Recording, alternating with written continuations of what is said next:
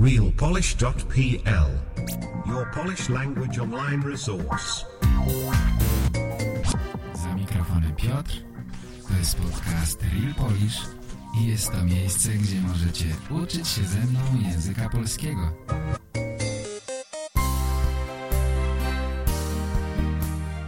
Witam, słuchacie podcastu RealPolish.pl. Cześć, witam Was bardzo serdecznie, z tej strony mówi Piotr, Wasz przyjaciel z Polski. Zapraszam na nasze dzisiejsze spotkanie. Co u Was słychać?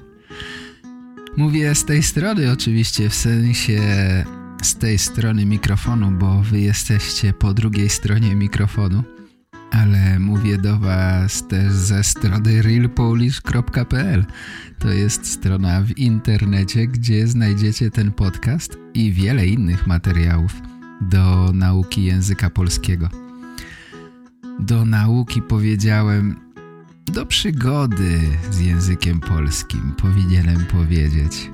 Co u Was słychać? Muszę Wam powiedzieć, że jestem już dwukrotnie zaszczepiony. Za pierwszym razem nie miałem prawie żadnych efektów ubocznych, ale po drugiej dawce szczepionki przez jeden dzień czułem się trochę osłabiony, zupełnie jakbym miał grypę. Na szczęście następnego dnia wszystko minęło i teraz czuję się już normalnie. Tutaj w Polsce powoli wszystko wraca do normy.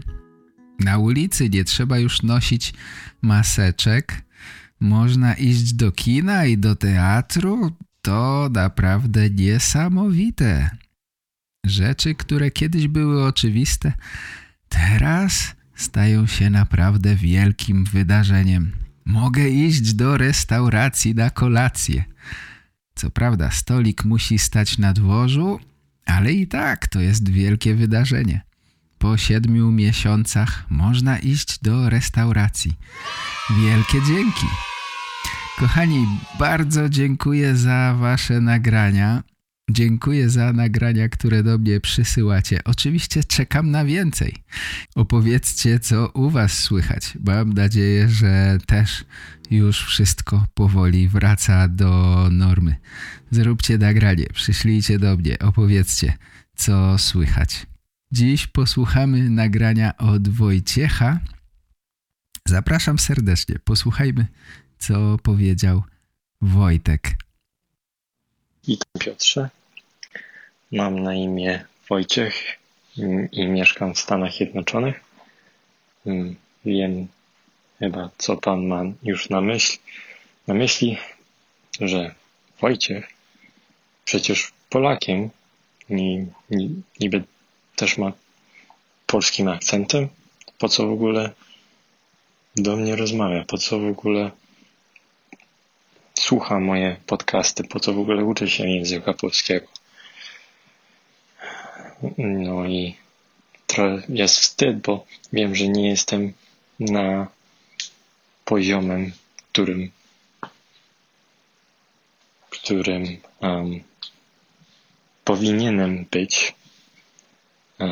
Mam polskich rodziców, mam polską dziewczynę i w ogóle mam dużo więcej przewagę niż Twoje słuchacze, bo kiedy chcę, to mogę rozmawiać po polsku. Mam rodziców, które rozmawiają po polsku i dziewczyna, która nawet dużo lepiej rozmawia niż ja, ale w ogóle przestałem rozmawiać po polsku. Z dziewczyną tylko i wyłącznie po angielsku rozmawiamy, z bratem, z kolegami, z koleżankami, tylko jak coś, to z rodzicami może 5-7 minut dziennie. Jak był dzień, jak minął dzień, co chcesz do jedzenia, co chcesz na obiad, to wszystko. No i nawet poszłem do polskiej szkoły tutaj w Ameryce, ale tak, wiesz, uczyli nas tylko, wiesz, trochę historii, geografię. Tam trochę czytaliśmy, a większość to tylko memoryzacja, żeby różne słów i gramatyki nauczyć się. Tak dużo naprawdę lepiej w przeszłości rozmawiałem, a jak przestałem chodzić tych 4 godzin każdą sobotę, to naprawdę widziałem, że jak nie używasz coś, to naprawdę zginie tę umiejętność. Dlatego postanowiłem, żeby znów uczyć się po polsku, bo chcę być pewny siebie, jak rozmawiam z Polakiem. Zwłaszcza jak rozmawiam z rodzicami mojej dziewczyny. Kiedykolwiek idziemy do jakiejś wesele, czy impreza, czy nawet jak idę do niej do domu, to po prostu boję się cokolwiek nawet zacząć mówić, bo boję się poprawiać błędy i że coś, że niedobry końcówek zużyję, czy jakieś słowa zapomnę. I wiem, że to nie jest, że jak będę bał się i że jak to będę robić dalej, to w ogóle się nie nauczę, w ogóle się nie poprawię, ale jest, jak ty mówisz, jest dużo więcej, jest łatwiej mówić niż zrobić tak naprawdę. No i właśnie powiedziałeś w jednym podcaście i zrobiłeś wrażenie na mnie, że mówiłeś o ludziach, które najbardziej cenią poczucie pewności. Przypomniało to mnie, co ja robiłem. Mówiłem tylko wtedy, kiedy wiedziałem, jak ułożyć pewne zdanie. I tylko chciałem kupić twoje 100 Daily Polish Stories, jak na pewno będę lepiej mówić. Ale popełniałem błąd. Mam nadzieję, że tak więcej nie będę robił. No to nic. Dużo dzięki, Piotrze, za twoją wspaniałą pracę. I na koniec chciałem powiedzieć do twoje słuchacze, że ja jestem przykładem, że nawet ktoś, który jest Polakiem, który niby chodził do polskiej szkoły na parę lat i ma polskie rodziców, korzenie, ta osoba może pogorszyć się i nawet zapomnieć języka polskiego. Bardzo dziękuję. Pozdrawiam. Dziękuję bardzo, Wojtek. W twoim głosie słyszę trochę żal. Trochę słyszę smutek. Martwisz się, że za mało mówisz po polsku. Myślę, że nie masz po co się martwić. Już pierwszy krok zrobiłeś. Podjąłeś decyzję, że będziesz mówić po polsku, bo nie chcesz zapomnieć swojego języka ojczystego. Powiem ci, że mówisz bardzo dobrze i nie wiem, dlaczego się przejmujesz, dlaczego się martwisz. Boisz się robić błędy, rozmawiając z ludźmi, którzy mówią po polsku na co dzień. Pomyśl, czy to naprawdę ma sens. Jeśli będziesz unikał tych rozmów, to będzie tylko gorzej. Myślę, że nie muszę ci dawać żadnej rady, bo sam wiesz dokładnie, co musisz robić. Musisz rozmawiać i czytać dla przyjemności. Rozmowa z rodzicami, albo z twoją dziewczyną, albo z panią w sklepie po polsku to przyjemność, a nie mordęga i szukanie słów. Zrobisz dziś błąd? To nic. Następnym razem będzie lepiej. Spoko loko. Nie martw się błędami. Nie wiesz, jak coś powiedzieć? Spróbuj użyć innych słów, baw się, śmiej się z błędów. Po prostu używaj języka polskiego. Sam powiedziałeś, że jesteś w uprzywilejowanej sytuacji. Masz z kim rozmawiać i to z ludźmi, którzy cię nie oceniają.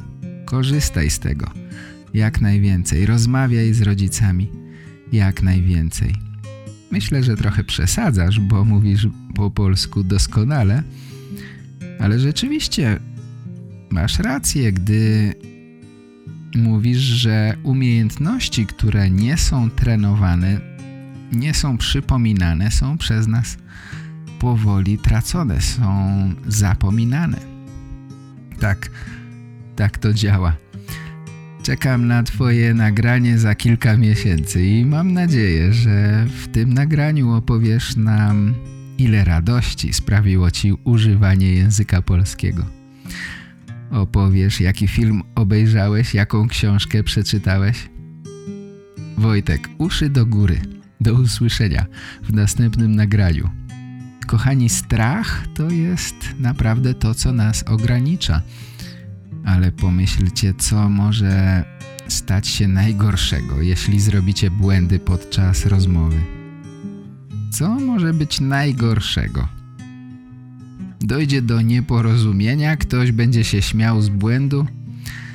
Czy to jest rzeczywiście aż takie straszne?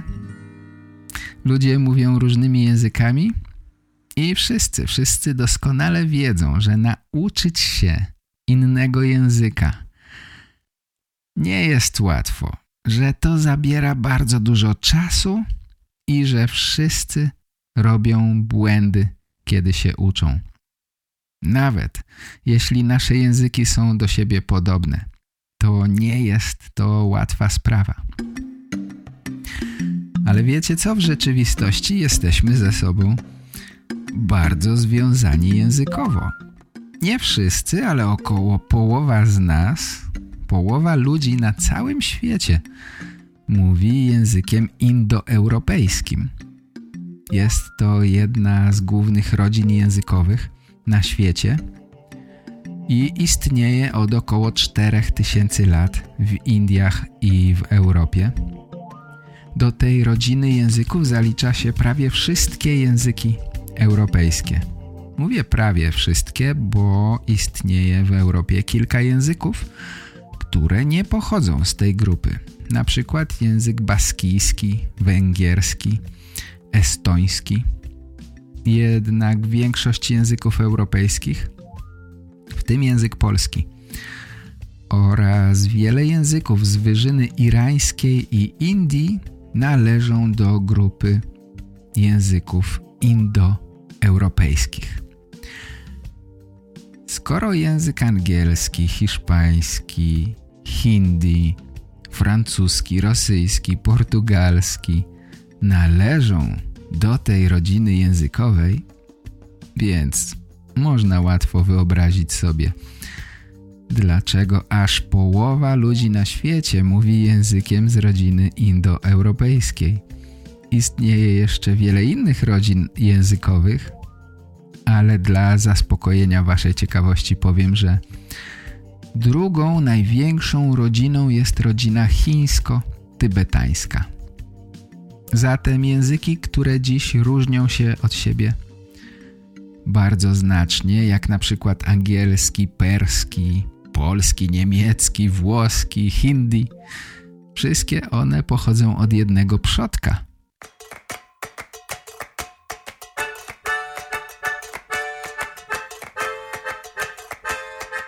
Sześć 6000 lat temu na stepach Euroazji, gdzieś od wschodniej Ukrainy aż po Kaukaz, ludzie mówili wspólnym językiem.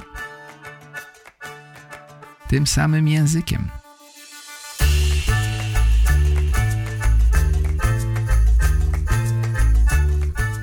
Ten język dziś naukowcy nazywają praindoeuropejskim. Jak nazywali sami siebie ci ludzie, dziś już nie wiemy. Ale wiemy, że ludzie mówiący tym językiem jako pierwsi udomowili dzikie konie. Potrafili na nich jeździć i dzięki temu mogli przemieszczać się dużo łatwiej niż na pieszo. Ludzie zawsze byli ciekawi, co jest dalej i dalej. Siadali więc na konie i wybierali się w coraz odleglejsze miejsca, coraz dalej od swojego domu. Oczywiście razem z nimi podróżował ich język. Przez 3000 lat podbijali tereny zarówno na wschód, jak i na zachód, na północ i na południe. Coraz dalej osiedlali się w nowych miejscach. Mijał czas i powoli ich sposób mówienia zmieniał się. W ten sposób w rodzinie języków indoeuropejskich powstały główne grupy językowe. Najnowsze badania językoznawców mówią, że tych grup było 13. 2 z tych grup są już wymarłe. To znaczy, że nikt już nie mówi w językach należących do tych grup. To są grupy tocharska i anatolijska. Co ciekawe, grupa języków anatolijskich była jeszcze bardzo często używana, aż do początków naszej ery, czyli 2000 lat temu. Do dziś zachowały się gliniane tabliczki zapisane pismem klinowym. Są to najstarsze zapisy językiem indoeuropejskim. Później języki anatolijskie były zapisywane pismem hieroglificznym, a także alfabetem greckim. Druga wymarła grupa języków indoeuropejskich to języki tocharskie. Tymi językami mówiło się na terenie dzisiejszych północno-zachodnich Chin. Na pustyni Taklamakan odkryto liście palmowe zapisane alfabetem Brahmi. To jest alfabet używany w sanskrycie. To jest najstarszy rodzaj pisma indyjskiego, z którego pochodzą współczesne alfabety indyjskie. To są teksty religijne zapisane w języku tocharskim i pochodzą prawdopodobnie z V, może VI wieku naszej ery. Ale to nie wszystko, bo oprócz tych zabytków pisma na pustyni znaleziono również mumie. Te mumie są naprawdę ciekawe, ponieważ są zachowane w bardzo dobrym stanie. Są w doskonałym stanie. Na pustyni jest bardzo sucho, nie ma wilgoci. Dlatego mumie zachowały się przez 4000 lat. Ciekawe jest to, że ich twarze i ubiór wskazują na to, że przybyli tu na te tereny z zachodu. Te mumie zostały przebadane, przebadano ich DNA i naukowcy stwierdzili, że ci ludzie pochodzą prawdopodobnie z Europy Wschodniej i z Syberii. Na tym pustynnym cmentarzysku odkryto również 200 długich pali. Pal to jest długi, gruby kawał drewna, można powiedzieć drewniany słup. Te słupy, te pale stoją na łodziach, które są odwrócone do góry dnem, a pod łodziami znajdują się ciała pochowanych ludzi, właśnie te mumie. Szczątki ludzi są doskonale zachowane. Wciąż na ich ciałach znajdują się ubrania, buty, czapki, ozdoby. To jest doskonały materiał do badań naukowych. Naukowcy domyślają się, że ci ludzie prawdopodobnie mówili językiem praindoeuropejskim, bo na tej pustyni znaleziono właśnie te stare liście palmowe zapisane w języku tocharskim. Kultura Tocharów wymarła w VIII wieku naszej ery.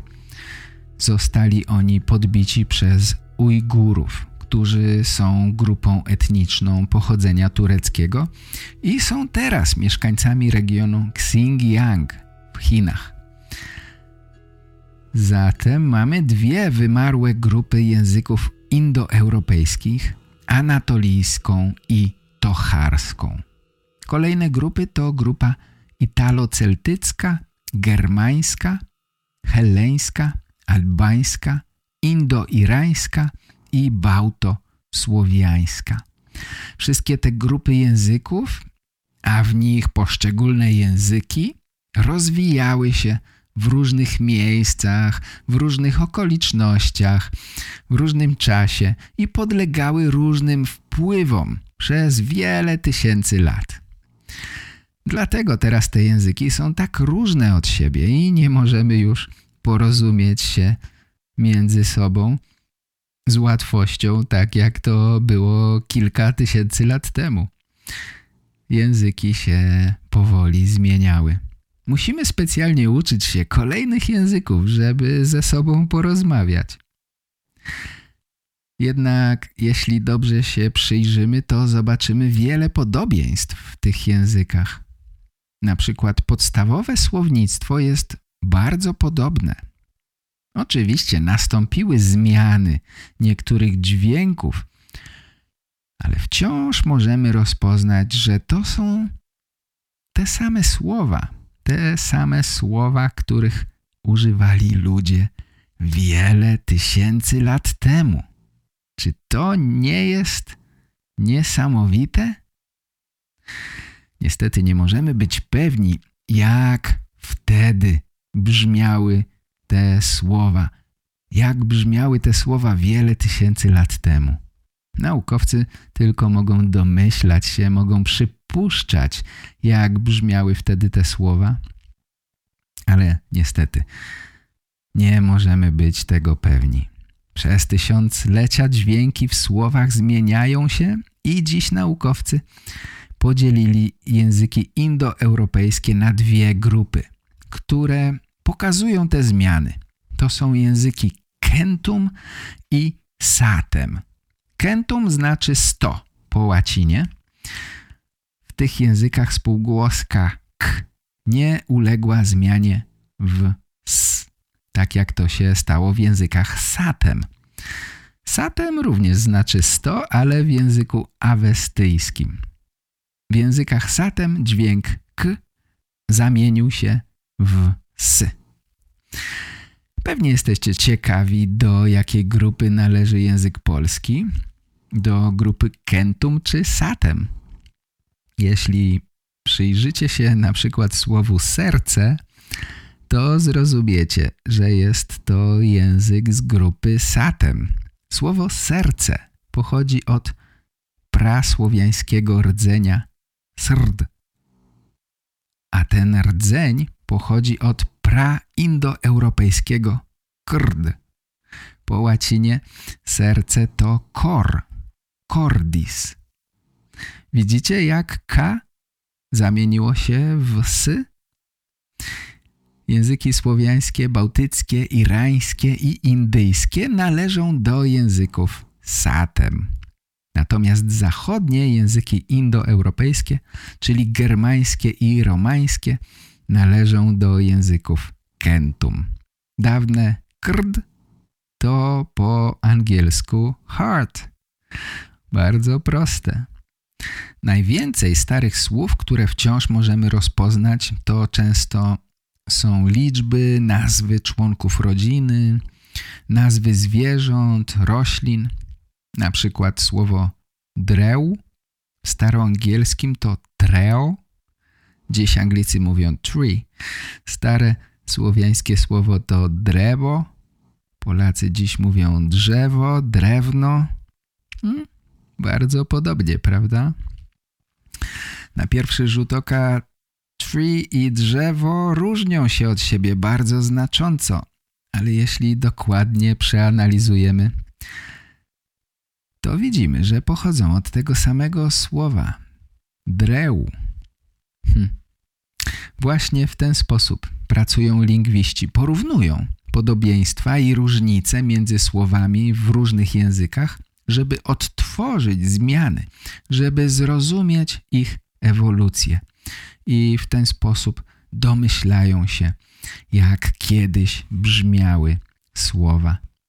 W XIX wieku Jakub Grimm, ten sam, który ze swoim bratem napisał wiele baśni, które czytaliśmy w dzieciństwie, zauważył, że dźwięki p, t, k zamieniają się w b, d, g i dalej w f, t, h. Na przykład greckie pater po łacinie pater i angielskie father. Na podstawie tych praw lingwiści domyślają się, jak brzmiał dawny język praindoeuropejski, czyli jak mówili ludzie 4000 lat temu. Tylko 4000 lat temu, bo przecież historia ludzkości jest znacznie starsza.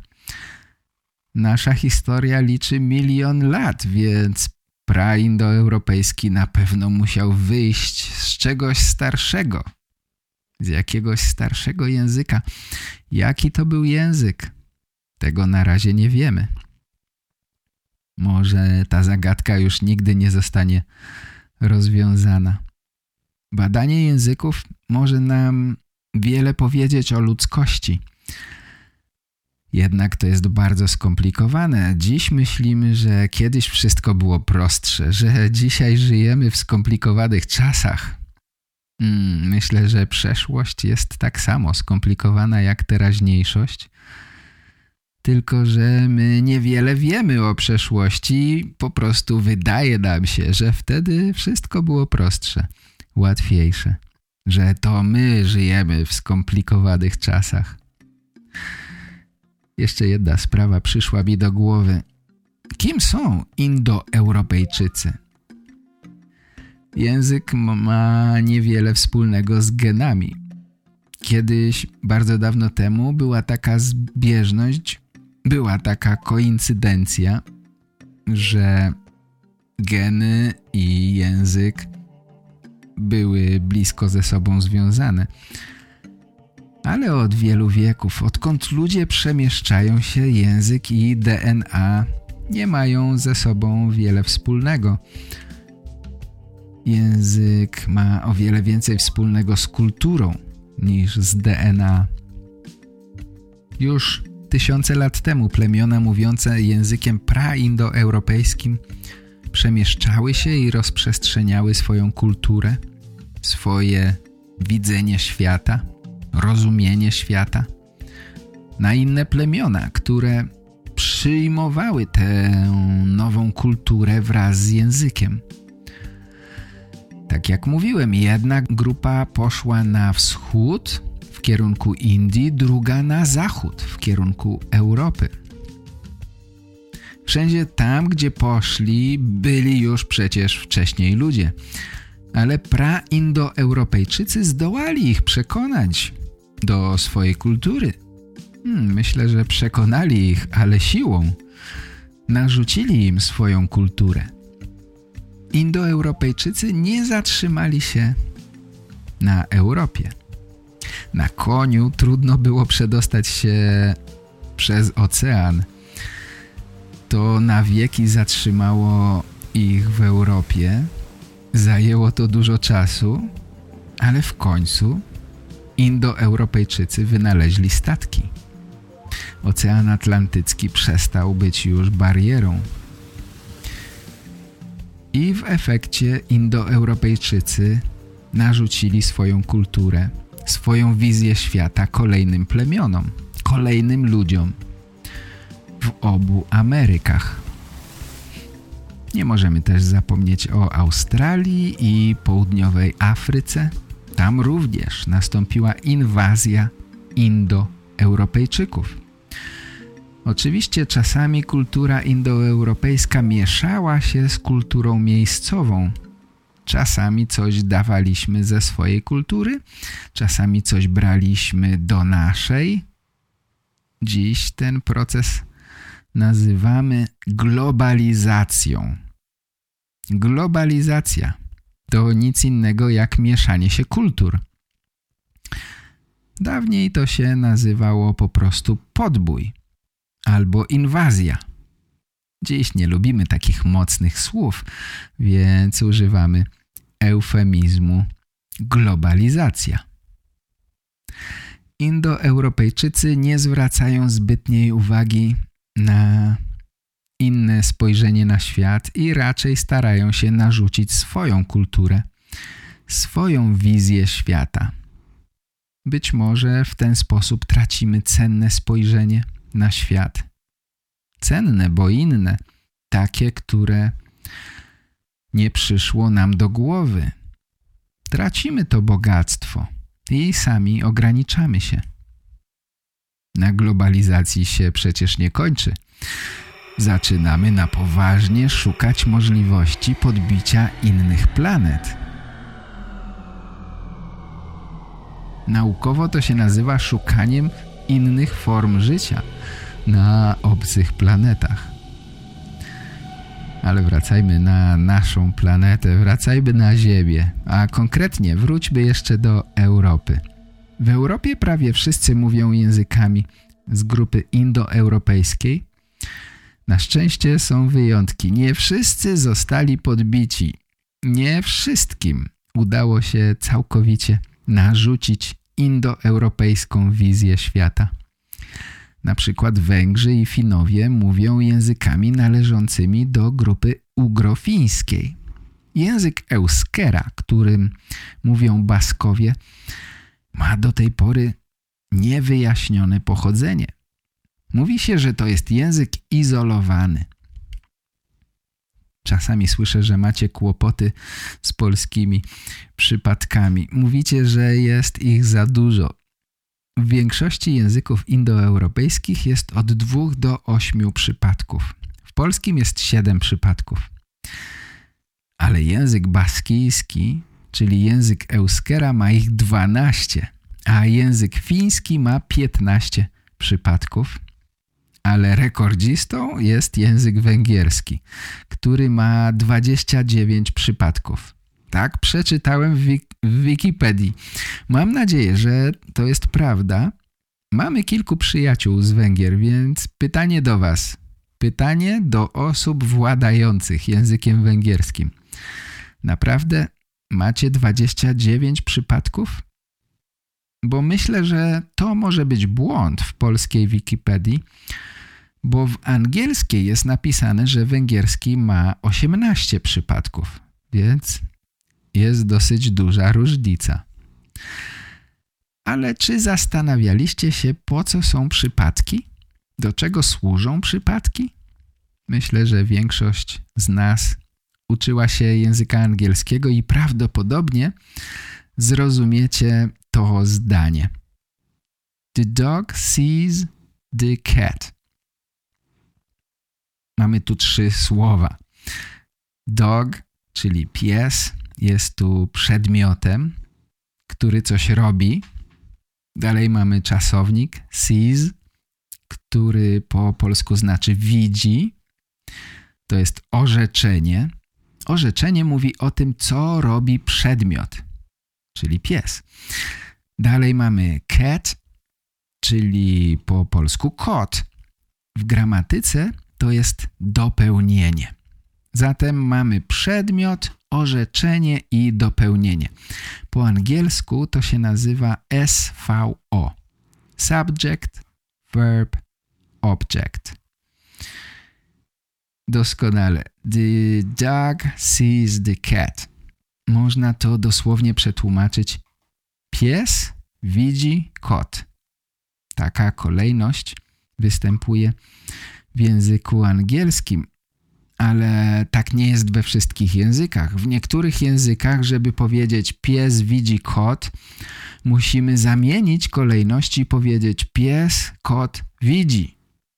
A w innych widzi pies, kot. A w jeszcze innych kot widzi pies.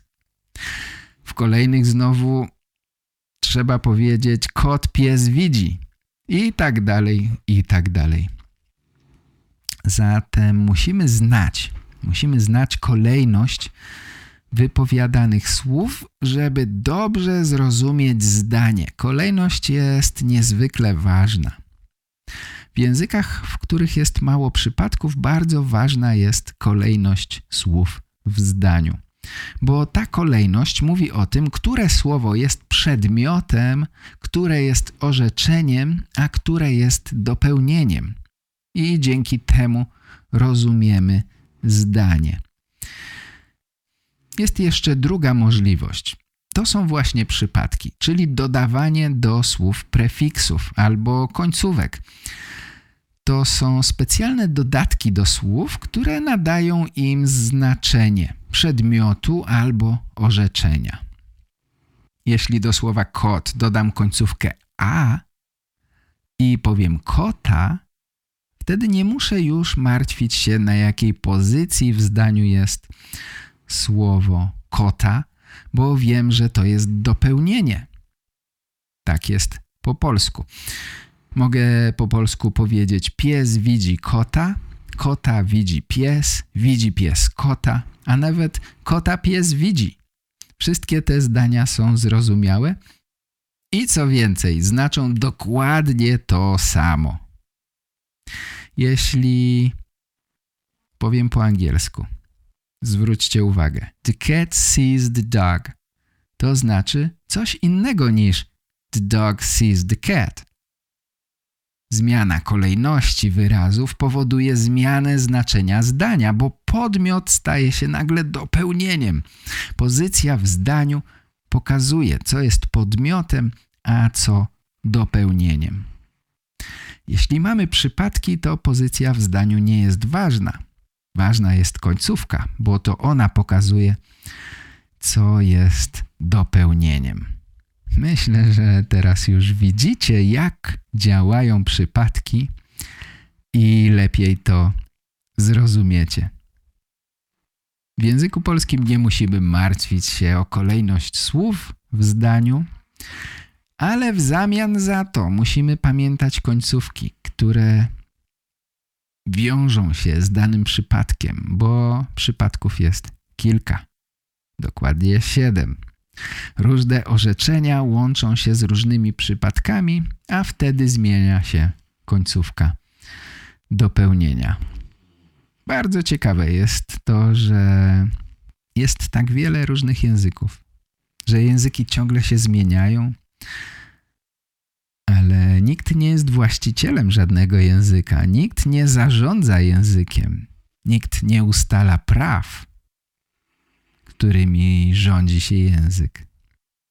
Istnieją oczywiście różne rady językowe, różne instytucje zajmujące się doradzaniem w sprawach językowych. Na przykład w Polsce istnieje Rada Języka Polskiego, do której należą różni profesorowie, znawcy różnych dziedzin, jak językoznawstwo, historia, dziennikarstwo itd. Rada Języka Polskiego zajmuje się opieką nad kulturą języka polskiego. Ale wiecie co? Nawet jeśli ta niezwykle mądra rada coś uchwali, to jeśli większość ludzi będzie używała języka w inny sposób, to tak będzie. Rada nie decyduje o tym, jak mówią ludzie. Ludzie sami o tym decydują. Chociaż oczywiście ludzie wykształceni stosują się do zaleceń Rady Języka Polskiego. Na przykład niedawno Rada Języka Polskiego wypowiedziała się na temat rzeczownika murzyn. Murzyn po polsku oznacza człowieka odmiany negroidalnej, czyli osoby, której skóra zawiera dużo melatoniny. Przez to jest ciemna.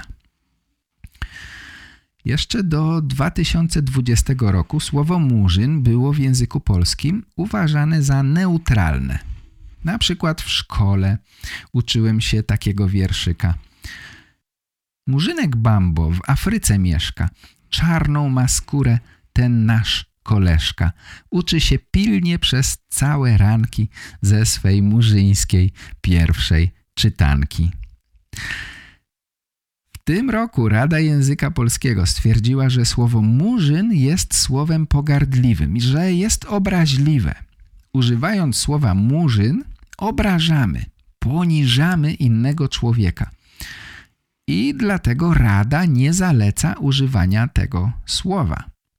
Zaleca się użycie określenia osoba czarnoskóra, a najlepiej pominięcia określeń fizycznych i powiedzenia po prostu osoba, ponieważ najczęściej kolor skóry nie ma żadnego znaczenia w opisie jakiejś sytuacji. Ja myślę, że każde słowo może być użyte jako obraźliwe. Wszystko zależy od kontekstu i od intencji. Tak mi się wydaje. Jeśli będąc na plaży powiem: zobacz, jaka piękna murzynka. Czy to jest obraźliwe? Myślę, że nie. Myślę, że wszystko zależy od intencji, w jakich coś mówimy. Można używać słów zupełnie zwyczajnych i obrażać innych.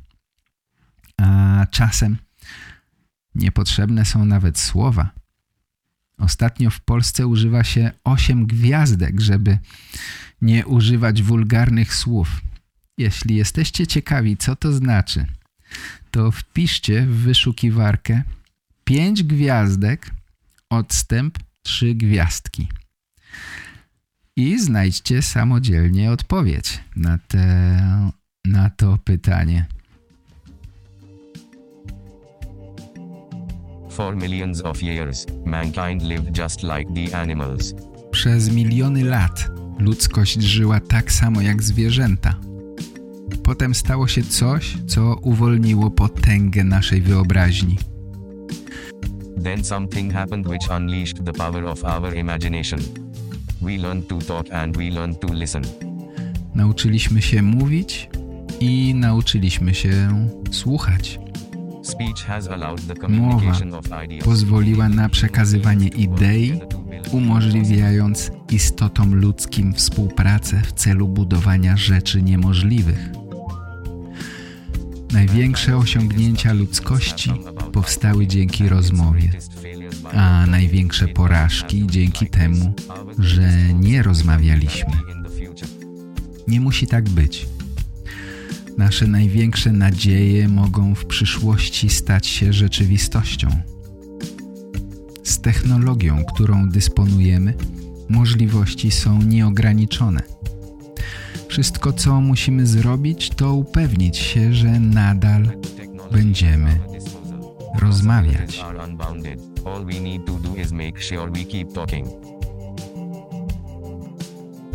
To są słowa wypowiedziane przez wielkiego Stephena Hawkinga. Myślę, że nic więcej nie pozostaje mi do dodania. Nic mądrzejszego z pewnością nie uda mi się wymyślić. Pozostaje mi podziękować Wam za dzisiejsze spotkanie. Bardzo jest mi przyjemnie, że słuchacie podcastów. Dziękuję za miłe słowa. Czekam na Wasze nagrania. Przysyłajcie do mnie nagrania. Czekam na nie. Była mała kolejka, miałem kilka nagrań w zapasie, ale w tej chwili kolejka się kończy. Zatem kto pierwszy, ten lepszy. Zapraszam bardzo serdecznie. Pokonajcie swój strach. Wychodźcie ze strefy komfortu. To jest bardzo ważne. Każdy boi się zrobić nagranie, bo potem słuchają tego inni. Ale wiecie co? Myślę, że warto to zrobić dla siebie. Warto przekonać siebie, że mimo strachu mogę to zrobić. Często boicie się rozmawiać z ludźmi po polsku, ale to nie ma zupełnie sensu. Pomyślcie w odwrotną stronę. Przypuśćmy, że spotykamy się i ja uczę się waszego języka. Spotykamy się i rozmawiamy. Nie wiem w jakim języku, w waszym języku. Ja mówię po angielsku, francusku, niemiecku, japońsku. Wszystko jedno. Próbuję mówić. Robię oczywiście błędy. Czy wtedy śmiejecie się ze mnie? Myślę, że nie. Raczej próbujecie mi pomóc. Jeśli nie potrafię czegoś powiedzieć, to i tak próbujecie mnie zrozumieć. rozumiecie to, że ja dopiero się uczę i nie umiem jeszcze mówić poprawnie w waszym języku. To nie znaczy, że jestem głupi i nie umiem wyrazić swoich myśli. Po prostu nie znam języka dość dobrze. Ludzie wiedzą, że uczycie się i robicie błędy. Nikt się tym nie przejmuje, nikt was nie ocenia. To nie jest szkoła. Szkoła nauczyła nas, że robienie błędów jest złe. W rzeczywistości robienie błędów jest przydatne w nauce, bo pokazuje nam, co możemy poprawić. Pokazuje nam, na co możemy zwrócić uwagę. Zapomnijcie o szkole. Na szczęście większość z nas nie jest już w szkole. Zatem czekam na nagrania od was, czekam na wiadomości od was. Może ktoś chce skomentować jakiś podcast, dodać coś od siebie. To byłoby bardzo ciekawe. Zapraszam was również na moją stronę. Oczywiście adres już znacie. RealPolish.pl. Tam znajdziecie różne materiały. Wiadomo, do nauki języka polskiego. Jeśli macie wątpliwości, który kurs wybrać, to piszcie do mnie. A ja postaram się wysłać wam próbki, coś doradzić. Zrobię, co tylko będę mógł, żeby wam pomóc. I cóż, to tyle na dziś. Dziękuję bardzo serdecznie za nasze dzisiejsze spotkanie. Dziękuję Wojtkowi za nagranie. Jeszcze raz, Wojtek, uszy do góry, będzie dobrze. Życzę wam wszystkim dużo zdrowia, nie poddawajcie się, używajcie języka polskiego, kiedy tylko się da, bawcie się tym, a powoli staniecie się mistrzami języka polskiego. Jestem tego pewien. Zapraszam na nasze kolejne spotkanie. Do usłyszenia następnym razem. Cześć, pa, pa. To był podcast Real Polish. Po więcej informacji zapraszam na realpolish.pl.